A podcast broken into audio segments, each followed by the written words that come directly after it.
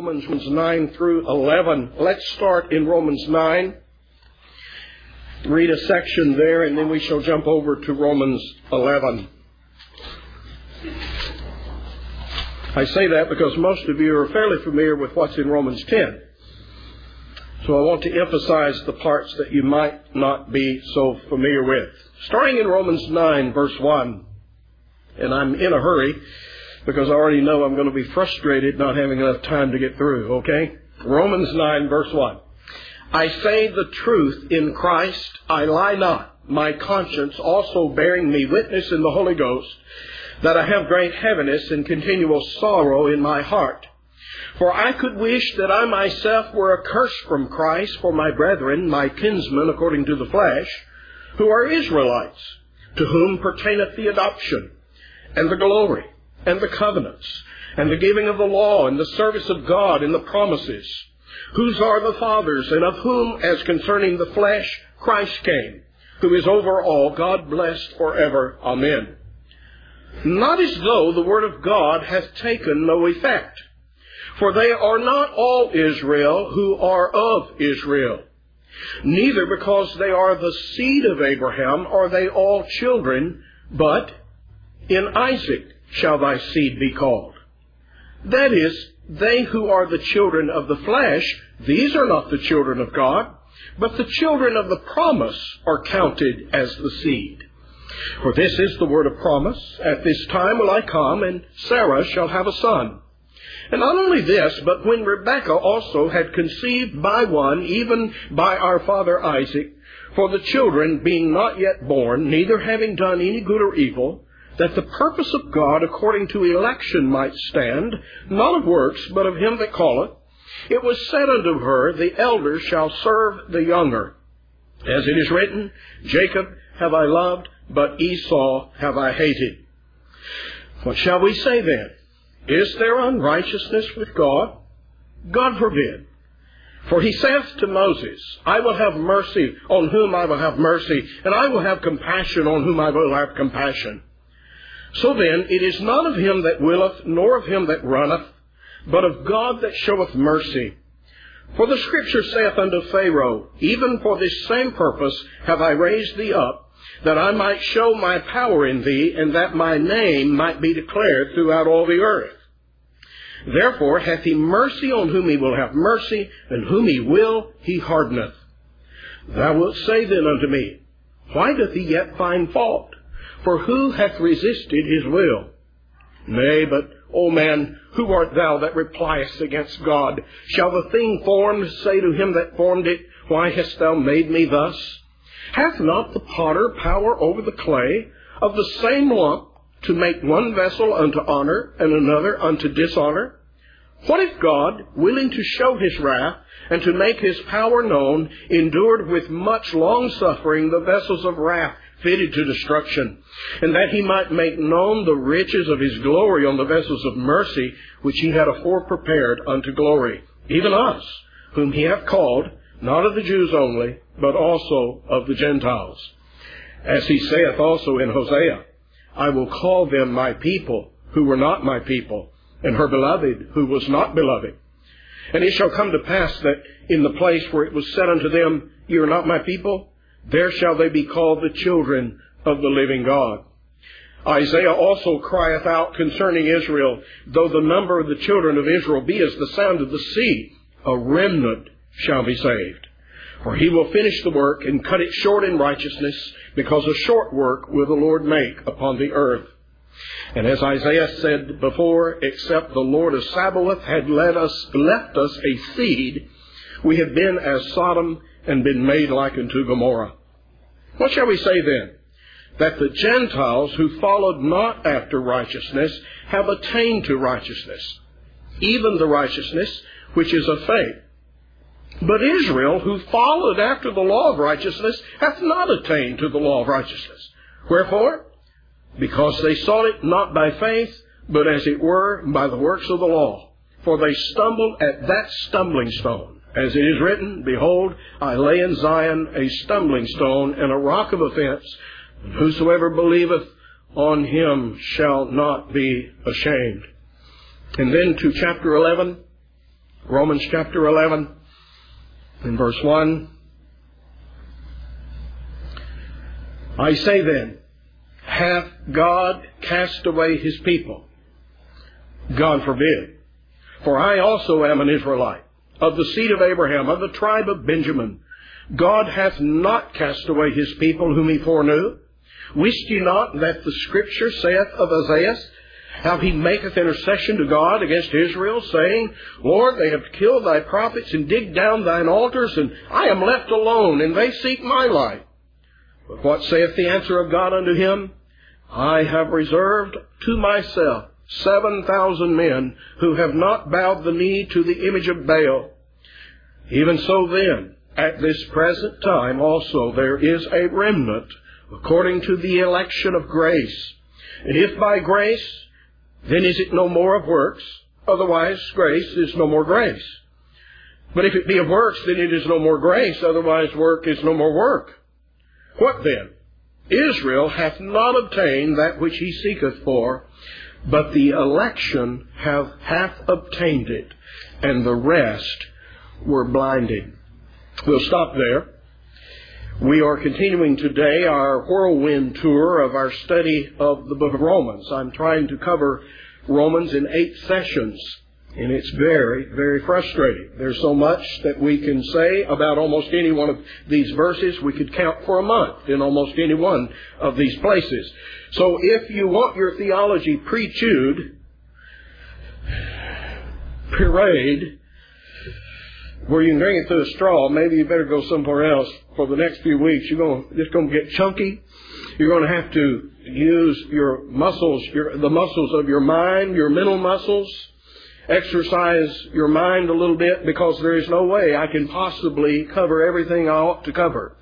And so I'm dependent on you folks to read ahead as to what's coming up and then after we've completed to go back and look it over. To be like the clean animals of Israel who, you know, regurgitated up the cud and chewed it, chewed it a second time. That's what I'm asking you to do in these sessions. Well, let us sort of stand back and ask ourselves, you know, we completed chapter 8 the last time we were together two weeks ago. And I want to first ask this question. How does the section that we're dealing with here, Romans 9, 10, 11, how does it fit into the overall argument? How does it fit into what Paul is teaching us? Now, that's a very interesting question, a very difficult question. In fact, there are many in their approach to Romans who say, well, Romans 9, 10, 11 is just sort of an, an aside. It's a parenthesis. It really has not much to do with the rest of the letter. Of course, in Romans 9, 10, and 11, we find probably clear, more clearly expressed than anywhere else in Scripture what we would call Calvinism or the doctrines of grace. And some, because of their hatred or their detestation of those doctrines, would just soon avoid it. Uh, back in the 60s, there was a great purge of Calvinists going on at Bob Jones University. I, I know I had some friends that were there who later told me about this, who were kicked out um, because of their Calvinism. Uh, some of you may have been familiar with the old magazine, The Sword and Trowel, the American version. That was Spurgeon's magazine, you know, over in England. Uh, John Reisinger up in the Northeast uh, republished The Sword and Trowel. And back in those days, if you were caught at Bob Jones with a copy of The Sword and Trowel, you were immediately put out of the school. Now you could have a playboy and just be disciplined, but if you had a sword and trowel, that's how much these doctrines were hated. And I'm glad to say that some things have changed. I've run into some professors from Bob Jones in the last few years who actually are Calvinists, so things are not like that anymore. But why I bring that up is because these same fellows told me that one year they had in their special Bible study, they had a special week of special studies, they chose the book of Romans, and they studied from Romans 1 to 8 and then skipped 19, 11 and went to chapter 12 and finished the book.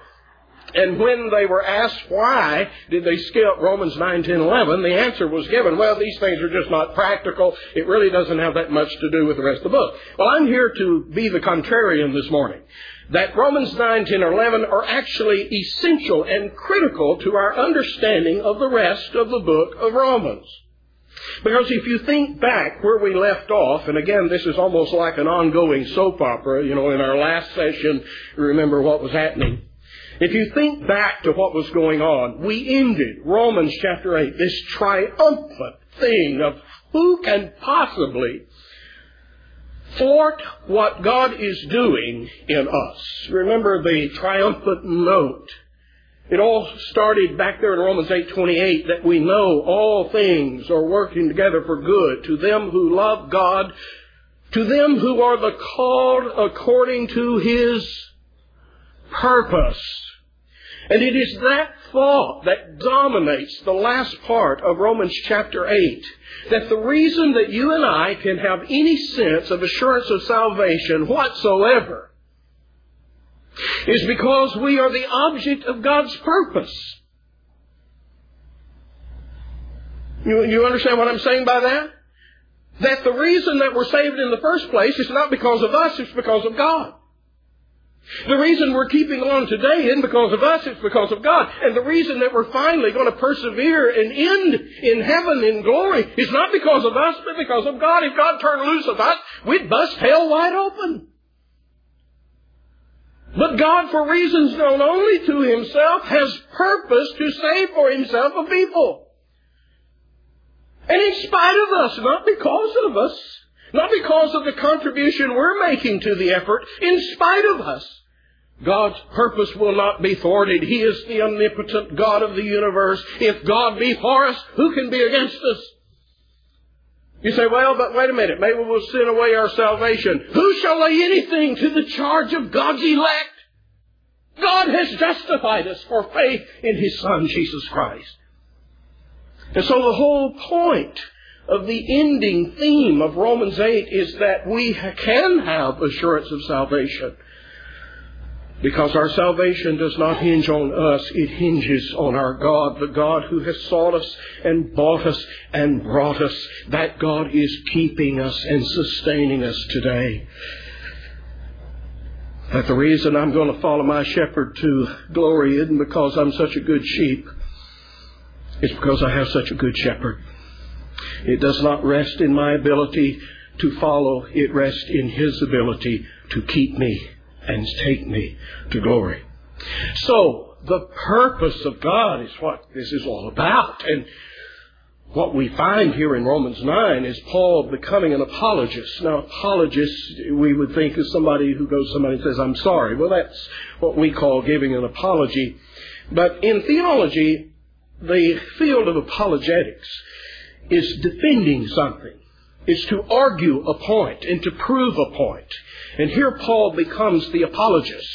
He is arguing something. He's arguing a misconception that there is among some, and especially among the Jews, the idea that if Paul, what you're saying, if that's true, then it means that God has somehow changed his purpose. After all, look in verse 4 of Romans 9 it would appear that God's plan A was to save Israel. After all, look at verse 4. They have the adoption. They were given the covenants. God entered into covenant with Israel. They were given the law. And notice the last word there, they were given the promises. The promises of a blessing, remember? The promise that was given to Abraham. The promise of a great kingdom. The king, the Messiah, going to reign and elevate them to great status and glory. And now, Paul, if what you're saying is true, God has switched from plan A to plan B. Plan A just wasn't working out too well. You know, he had to get saved in the Old Testament by keeping all that law. And that just turned out to be too hard, just too difficult. Not much, not many folks getting saved. So, Jesus sent Jesus to the cross so that salvation could be put on sale you know, made more affordable. You don't have to come up with all that law keeping anymore. All you got to come up with is some faith, okay? You can buy it cheap these days. Well, that's the perception. That's still the perception of a lot of folks today. And so this objection that is being raised in the minds, especially of Jews, is that, Paul, what you're saying is, is that God gave up on plan A and has switched to plan B. Paul's point I'm going to give you the punchline at the beginning, is to show that what they think is plan B was plan A all along. That no, God has not changed His purpose. He has not changed His mind. He has not altered His course. What is happening in the in unfolding of the events of the New Testament is exactly what He intended to happen according to His purpose. And that's critical. Because if my assurance of salvation rests upon the eternal, unchanging purpose of God, to come along and say, well, yeah, but God just might change his mind undermines my assurance of salvation. You understand why? If God could suddenly say, well, I decide, I'm going to repent. I'm going to change my mind. I, I intended to do this, but it's just not working out. I think I'll head another direction then all of a sudden, all of my assurance of salvation goes all down the tubes because, after all, my assurance is based upon His unchanging purpose. Well, let's look into the argument. And, and may I say that Paul here is not trying to prove Calvinism. Now, that come, comes out. We, it's pretty clear where he's standing in this argument as far as is he talking about sovereign grace? Well, you bet he is. None of this makes a bit of sense if he's not. But he's not here trying to argue Calvinism versus Arminianism. If you don't know what those words mean, just let it go over your head. He is not here even that concerned about your or my salvation. That's a byproduct of all of this. You know what his main concern is? Is holding up the glory of God to making sure we understand that the God that we worship is true to His Word. That when He says something, you can take it to the bank. He's not like me or you. Man's Word is awfully, shall we say, flaky. We promise things that we either don't intend to do or we can't do. God's Word is not like that. And from the beginning, notice in Romans chapter 3, all the way back there, as he's proving the universality of sin, and he turns his guns on the Jews and says, You're just as sinful as the Gentiles. In Romans 3, verse 3, For what if some did not believe? What if the Jews don't believe the gospel? The question is, if they don't believe the gospel, is this going to undermine the word of God? Is he going to undermine the purpose of God? Look at his answer. Shall their unbelief make the faith, or it can be translated faithfulness, the faithfulness of God without effect? God forbid, yea, let God be true, but every man a liar. In other words, the point is, is that Israel's unbelief is in, in no way undermining what God has set out to do in the beginning. You still in Romans 3? Look at verse 31. Again, do we make void? You know what it means to make something null and void? Do we make void the law through faith? God forbid. Yea, we establish the law. In other words, throughout the argument here is that God's Word is dependable. Uh, and now we see it again. Romans 9 verse 6. Not as though the Word of God has taken no effect.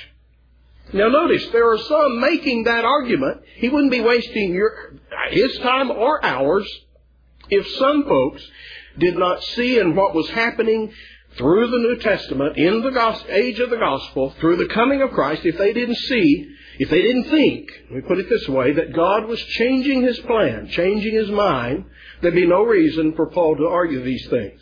The fact is, is that some did and do today see what is happening in the gospel age as a change in the original plan of God.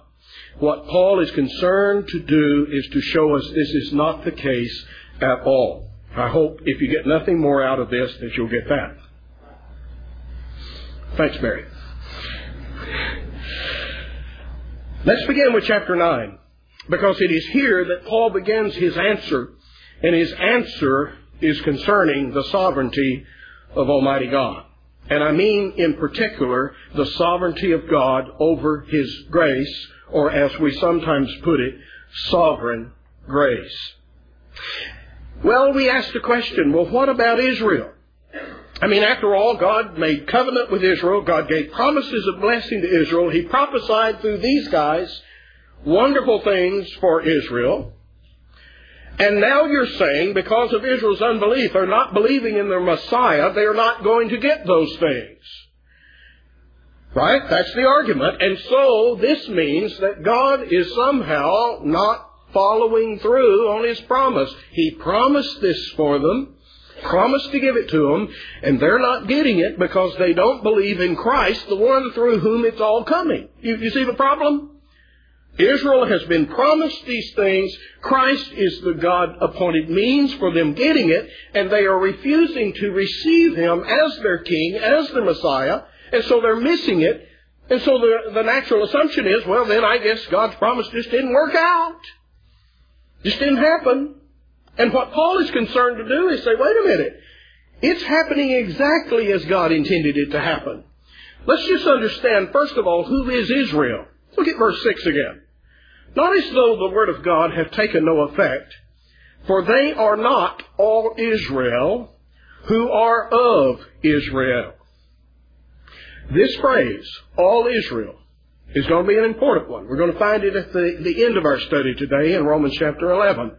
And it's very important for us to know from the outset in Paul's mind who is all Israel. And he starts by telling us, first of all, who it's not. All Israel is not those who are of Israel. You know, what in the world does that mean? It looks like double talk, you know, on a loan application or whatever. What, what are you talking about? Let's first remember where did the name Israel come from? It was common, as you well know, in the Old Testament and in the New, that when someone had a life changing event take place in their life, oftentimes they got a new name. And Israel is the new name that was given to the old scoundrel named Jacob. Jacob wrestled with the angel at the brook Peniel, and at the conclusion of that wrestling match, he was blessed and given a new name, Israel. And so when we say the children of Israel, what we mean are the descendants, the natural genetic descendants of that man, Israel. Okay? Well, it's Jacob, but his name got changed to Israel. So what Paul is saying is, when we want to know who the all Israel is here, the Israel that is going to be receiving these promises, the first thing we need to learn is that all Israel is not those who are of Israel. That is, they are not the ones who simply have a genetic attachment to the man Israel. They are not all of the descendants of Israel. They are but a subset of those descendants. Okay? You with me? All Israel isn't everybody who's descended from Israel, Jacob. It's a subset of those who were descended from Israel. And Paul will show that. He said, well, you ought to know that. You ought to be able to look at your Bible and figure that out. Because back up a couple of generations. We start this whole thing with a man named Abraham, don't we? Abraham, chosen, elected, out of mankind, separated in a special way, he and his family, to be the one through whom God uses as a channel of blessing to come on all the earth. You remember the promise that was given to Abraham. Abraham had two boys. Well, he had more than that, but there's two in view here. One of them's name's Ishmael, which he had by Hagar, the slave woman, and one is Isaac, this one who was born miraculously to Abraham and his wife Sarah in their old age. Two boys. If genetics is all that's necessary in being a child of Abraham, then Ishmael has just as much right to call himself a child of Abraham as Isaac, correct? After all, they were both born to the same guy, Abraham. So Paul would first of all point you to that generation and say, look, if genetics is the only thing, if it's just a fleshly descent, then Ishmael has just as much right to this stuff as does Isaac. But you Jews, of course, would never admit that. And then look at the next generation. I mean, you could raise an argument, well, after all, they have the same daddy, Abraham, but they did have two different mothers. When we go to the next generation, Isaac and Rebekah have twins. Boys born to, born to the same father, Isaac, and the same mother, Rebekah. They're twins. And yet God chooses one, Jacob, and rejects the other, Esau. Notice that if genetics is what this thing is based on, a physical relationship to the fathers, then Esau has just as much right to everything as Jacob does, right? Do you, see how in both generations we see that those who were descended from the previous father, there is an election going on. God choosing, in the case of Isaac and Ishmael, saying, In Isaac shall thy seed be called, choosing to work through Isaac, not Ishmael. In the next generation, God makes a distinction between Jacob and Esau. They both have exactly the same genetics, yet one is blessed, the other not. Now, Paul's argument is clearly this. If that's what has gone on before Israel, Jacob, do you then think that since Jacob, it's all a matter of genetics? It never was a matter of genetics. Or else Ishmael and Esau would be blessed equally with Isaac and Jacob. So if the previous generations, genetics wasn't where it's at, then after Jacob, after Israel, those who were Israelites, descended from Israel, that genetics isn't where it's at there either. That again, God is making an election among the physical descendants of Israel. You see the point? He made an election between the two sons born to Abraham. He made an election between the two sons born to Isaac.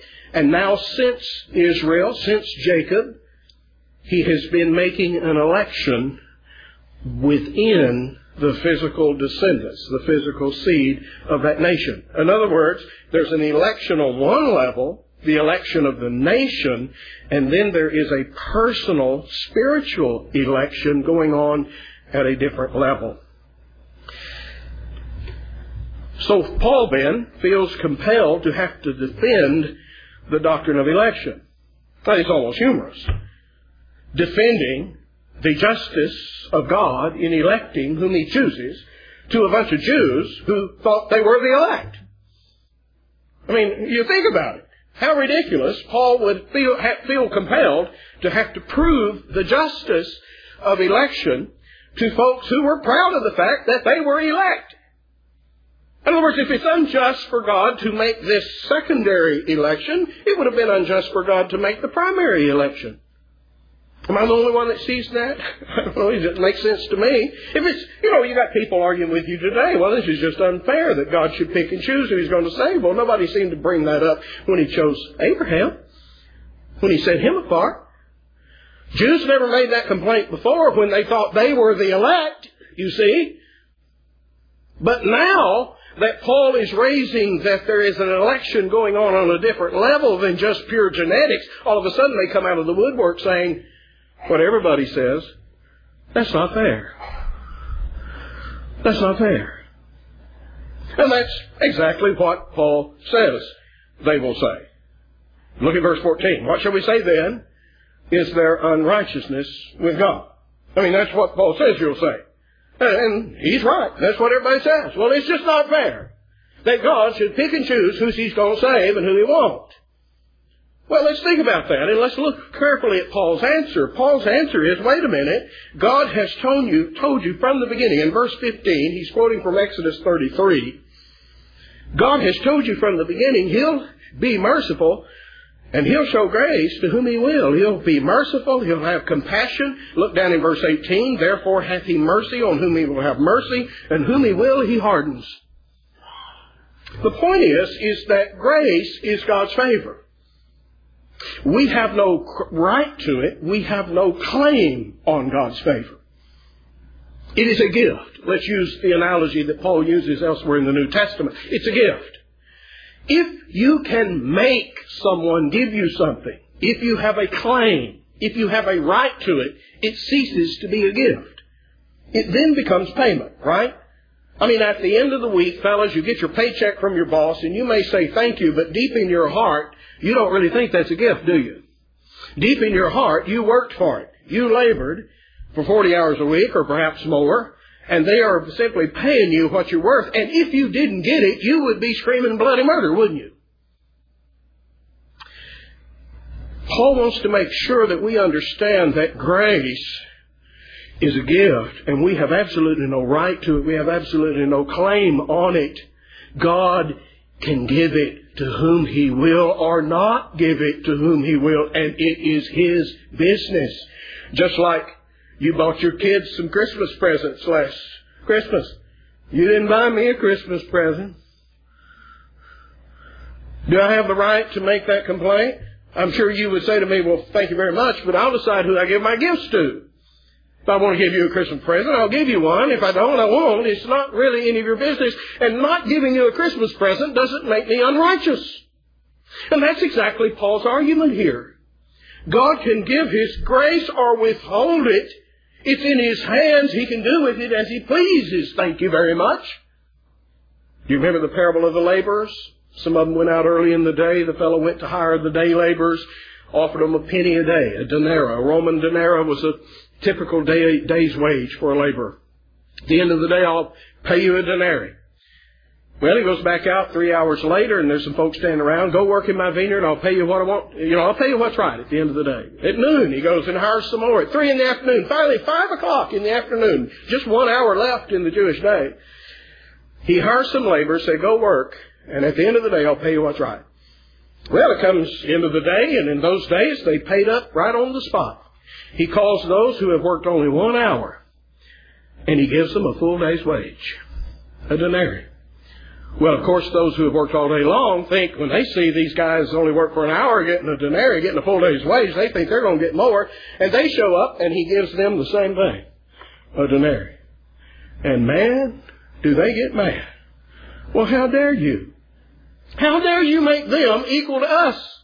How dare you treat them, these Johnny come latelys, as if they'd been here all day long? And do you remember what the, the, the husbandman, what his answer was? I did you no wrong. Did you not agree with me to work for a denarius? Well, yeah, we did. That was the deal? In other words, I'm not cheating you in any way, form, or fashion. But I will give my own to whom I will. Thank you very much. If I want to treat them equal to you, that's my business. I did not cheat you. I gave them more than they deserve. That doesn't mean I've got to give you more than you deserve. I'm only obligated to give you what you deserve. And so it is that Paul would argue the justice of sovereign grace, that God is free to bestow His grace on whom He will and to harden others. Now that disturbs us. Say, well, it's one thing for God simply not to give, to overlook, to preterition is the fancy word for this, to pass by to pass over. But this speaks of something more than that. He's not just passing over. It's not just that he's not giving grace. He's hardening. And he gives Pharaoh as the example of one whom God hardened. And you know, back in Exodus, you'll find texts where Pharaoh hardened his heart and then other texts where God hardened his heart. Let me just make a quick observation. We think hardening requires God to do something positive, to add something to the heart. It's like epoxy glue. You know, you got the resin and you got the hardener. You guys know what I'm talking about. Go down to the hardware store, get you some epoxy glue, and as long as you keep them apart, they stay pliable, right? But you put the two together, and all of a sudden it sets up. It hardens. And so we have the idea that what this is saying is man's heart is like the resin, and so God not only does not give them grace, but He begins then to add the hardening ingredient to man's heart to where it sets up, where it hardens. Oh, that's a complete misreading of the situation. My friend, the hardener is already in you. And it is nothing but the restraints of God that keeps those two things apart. God is keeping you. If you're lost this morning, God is keeping you from being as wicked as you otherwise would be. If He let you go, and that is of course the definition of apostasy, reprobation that we see in the first three chapters of Romans, that God gave them over. Well, what was He doing prior to that? He's holding them back. You understand your heart already is hardening. It's just God keeping it back from being as hardened as it would be. So what does God have to do to harden a man's heart? Nothing.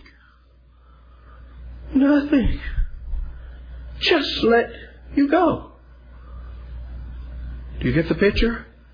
And so, yes, God hardens man's hearts, but we're not talking about God having to add a new ingredient to man's heart. God having to do something positive. All God has to do to harden your or my heart is just quit restraining us. To let nature take its course. The sinful nature that we already have within. Secondly, Paul's argument is that God is not unjust to any. Uh, there's another objection down in verse 19. Why doth he yet find fault for who hath resisted his will? If God has predestined all events, then God has predestined my sin, and how can God judge me for committing the sin that God willed me to commit? Have I mangled English enough there? Did, did you get that? How can God hold me accountable for wicked acts when He has predestined those wicked acts? That's the argument. How can he judge me? After all, I was just doing his will. I mean, the men who nailed Jesus to the cross could have said, it was your will that your son die. He was the lamb slain before the foundation of the world. The prophets in the Old Testament all prophesied to that fact that he's to come and die. He himself said, this is the reason I came into the world. It's His will. It is God's will that His Son die. Does anybody here have an objection to that? Wasn't that what was going on in the garden? Not my will, but Thy will be done? Of course it is God's will that His Son go to the cross. Well, couldn't those Roman soldiers then say, well, God, I was just doing your will when we crucified Him, when we nailed His hands to that cross, I was just doing your will? And Paul answers again, no. Verse 20. Who are you? Who are you to reply against God? It's interesting, Paul doesn't even bother to answer the question. He just points out the impropriety of the question. Who are you to question God? The answer is found in this little parable here in verse 21 about a potter taking a lump and making a vessel of wrath out of it or a vessel of mercy. And the, it all comes down to the question of that lump. The lump. Is that a sinful lump or a perfect lump? The mass out of whom God is making vessels of wrath, vessels of mercy, is it a sinful lump or a holy lump? Now there's one school of Calvinism, hyper-Calvinism, that says, well, it's a holy lump and God just created man to put him in hell.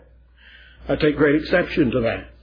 It seems to me that what Paul is saying is the lump out of which God chose to make some a vessel of wrath, others a vessel of mercy, is a wicked, sinful, hell-deserving lump. You say, how, how do you get that? Well, notice one is made a vessel of wrath. Do you ever find God's wrath on anything that's not sinful? His wrath is holy wrath. His wrath is judicial wrath. Secondly, the vessel of mercy. How do you have mercy without sin. Mercy is not getting what you deserve. So if God showed mercy on some, it must be that they did not deserve mercy. You see my argument? Both wrath and mercy presuppose sin. And so the lump out of which God is choosing to make either a vessel of mercy or a vessel of wrath is a God hating, hell deserving lump. I uh, got called to a church, well, opportunity, I should say, a church up in Goodlettsville, north of Nashville. Um, a fellow in my church in Nashville, this was 20 years ago or so, worked with a lady from that church, and they were studying various cults. And uh, after my fellow in my church told her what we believed, she decided we qualified. So uh, we went out. It was a Sunday evening. They were having their cult of the night, I, I think, uh, thing for several weeks, and so they invited us out to basically share what we believe. And it was very interesting um, because it was a Southern Baptist church, and I felt it compelled to point out that the very things I believe were the very things Southern Baptists believed 150 years ago when they first began. That I've got systematic theology book that was used in the first Southern Baptist Seminary in South Carolina that teaches exactly what I believe. So I've not changed. You're the one that has changed. Okay, wanted to point that out. Um, but secondly, that when I was through, this lady spoke up and she said, "It's the most horrible thing I've ever heard." And I said, well, what do you mean? She said, well, what you're saying is you've got all these people trying to get into heaven. And God is saying, well, you, you can come in and you can come in, but, but not you, and you can't, and you can't, but yes, you can, and so forth. I said, dear lady, you've got it all backwards. You misunderstand. That yes, God is standing at the door of heaven, His arms outstretched, and man is making a beeline for hell as hard as they can go. No one is coming, and He reaches out and stops this sinner, and stops that one, and stops that one. You misunderstand the nature, the sinful nature of man, that man is not seeking after God. That's where Paul started this whole thing. There's none that seek after God. There's none righteous. They don't want this. In fact, they'd rather go to hell than to accept the remedy that God sets before them in His Son. And so, my friend, hell would be busting at the seams and heaven an empty place if it weren't for God's election. None of us would choose to be there. None of us would come. All right.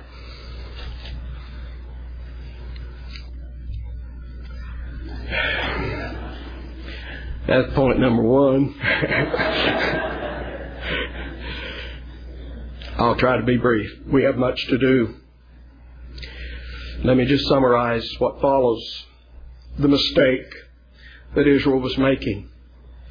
The basic mistake, you find it from the, the last verses of chapter 9 all the way through chapter 10, was thinking that by keeping the law, they could establish for themselves a righteousness in the sight of God. In other words, by keeping the law, they could one day stand before God and say, I have the right of admission to heaven because I have obeyed your law. And Paul points out that that's the mistake. That they did not realize two things. That the law was never intended to be used by man to establish his righteousness. To somehow display how good he was. That the law was given, as he's already told us at the end of, uh, in the middle of Romans chapter 3, that by the law is the knowledge of sin. The law is given to not to show me how good I am, but to show me how bad I am. It's, it's like an MRI machine, and I keep using that analogy. I'm saying, well, you know, I don't get sick like you do because I got me an MRI machine.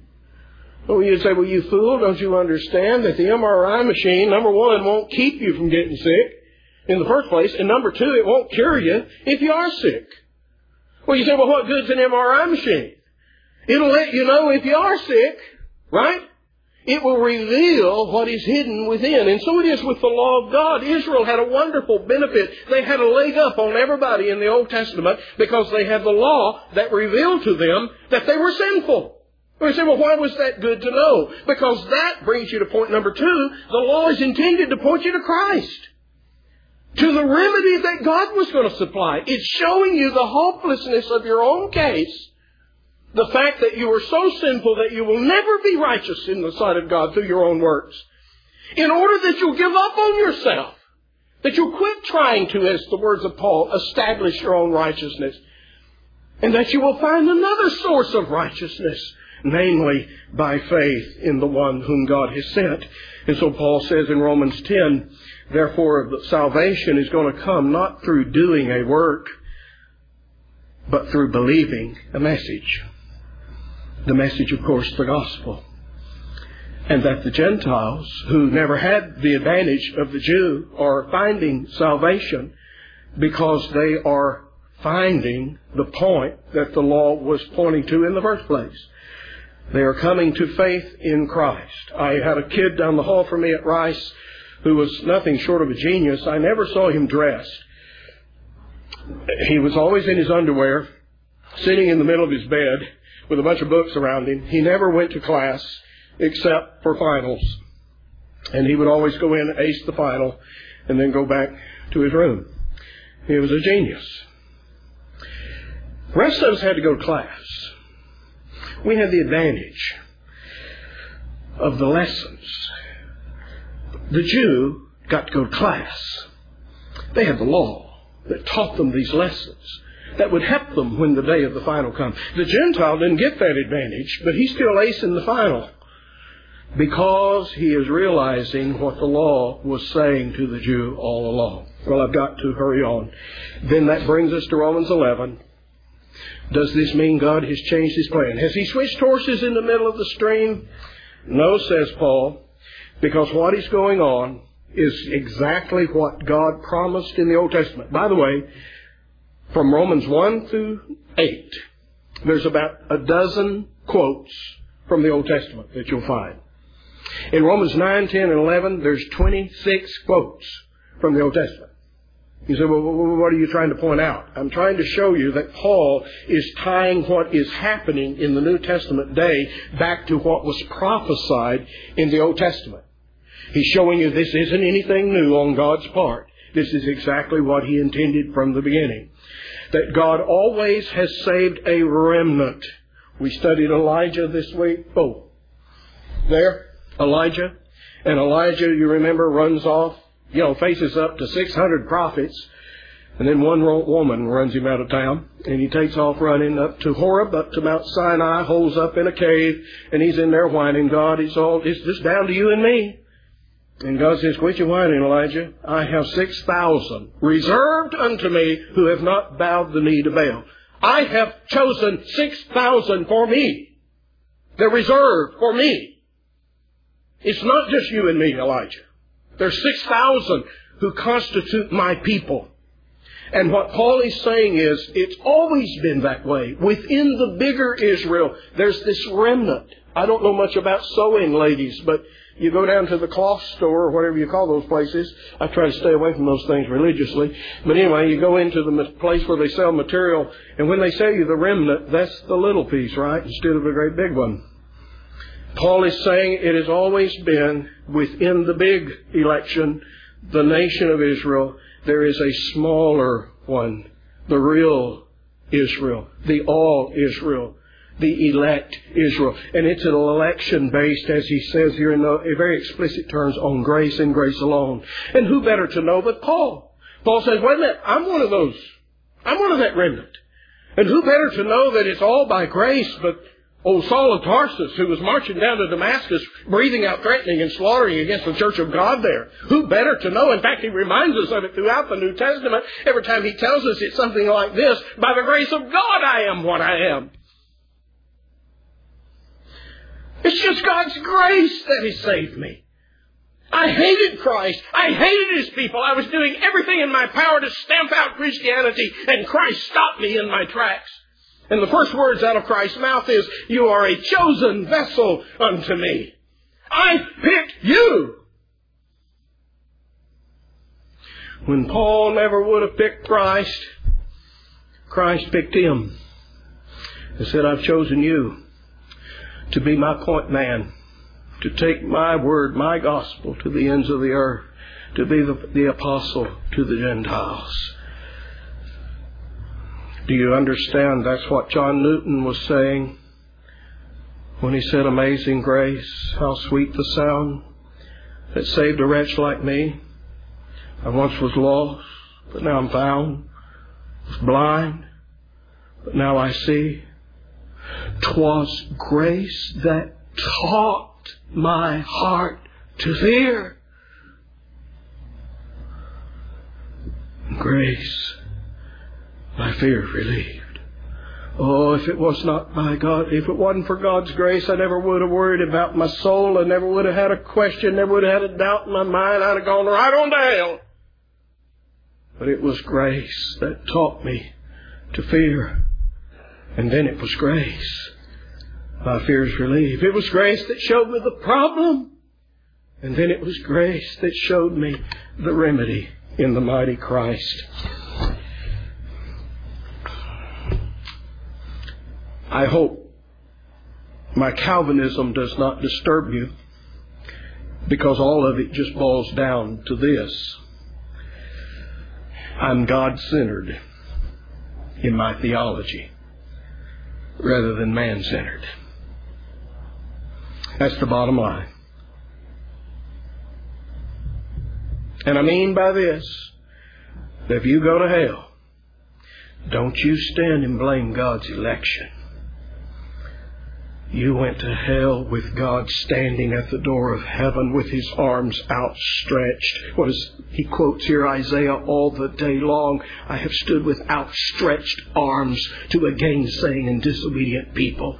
God welcomes, God invites, God has made an offer of mercy in his son. And if you perish in hell, don't you dare blame God.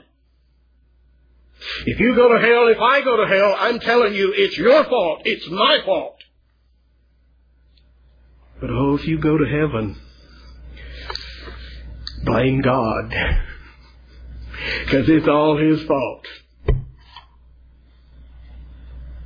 From first to last, this wonderful doxology at the end, God, as it were Paul standing on the edge of the Grand Canyon, looking at the, the scheme of God, the wisdom of God, blown away. Who can, who can understand? Who would have thought this? Who would have figured this out ahead of time? Who would have done it like this? God doesn't need our help. He's not looking for advisors. He's looking for students to take their place and be taught His wisdom because of Him and through Him and to Him are all things to whom be glory forever. For of Him it starts with Him. Through Him, it continues because of Him. And to Him, it'll end because of Him. Are all things. That's my theology. That's the ground I stand on when I preach the gospel. It's the ground Paul stood on. It's the ground Peter stood on when they preached the gospel. Just go read the book of Acts. God is saving sinners. And oh, my friend, don't you miss it. Don't you miss it. If you're waiting on some spaceship to zap you and reel you in and beam you up to the mothership, you'll die going to hell. You know how God brings His people to salvation? He opens their eyes and they see their need. They see the desperate state of their case. And then they see the glorious remedy of a Savior who died on a cross in their place. And they'll never get over it. To God be the glory. Joseph Hart, the old Puritan hymn writer, said it like this Election, tis a word divine for Lord, I plainly see, had not thy choice prevented mine, I ne'er had chosen thee. That's it.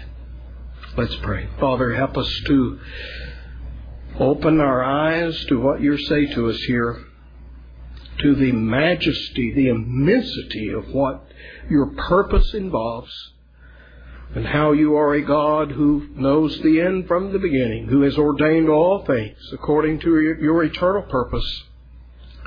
We are now working out that purpose. And Father, we attribute our own salvation to your grace and your grace alone. But Father, you've given us work to do, and part of that work is to take the gospel into all the earth, to preach it to every creature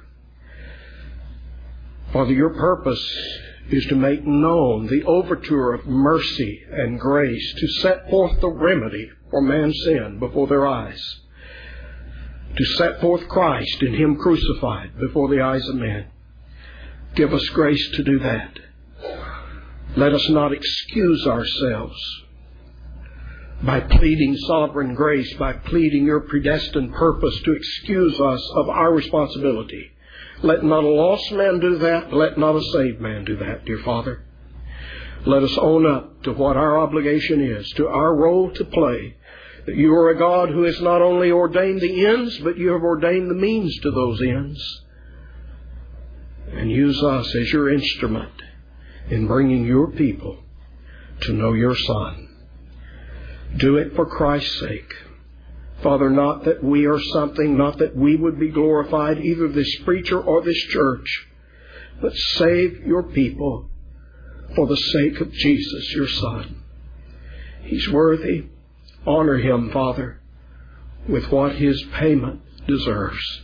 Give him a people to be with him throughout all eternity. Thank you for letting us have a part to play. For it's in Jesus' name we pray. Amen.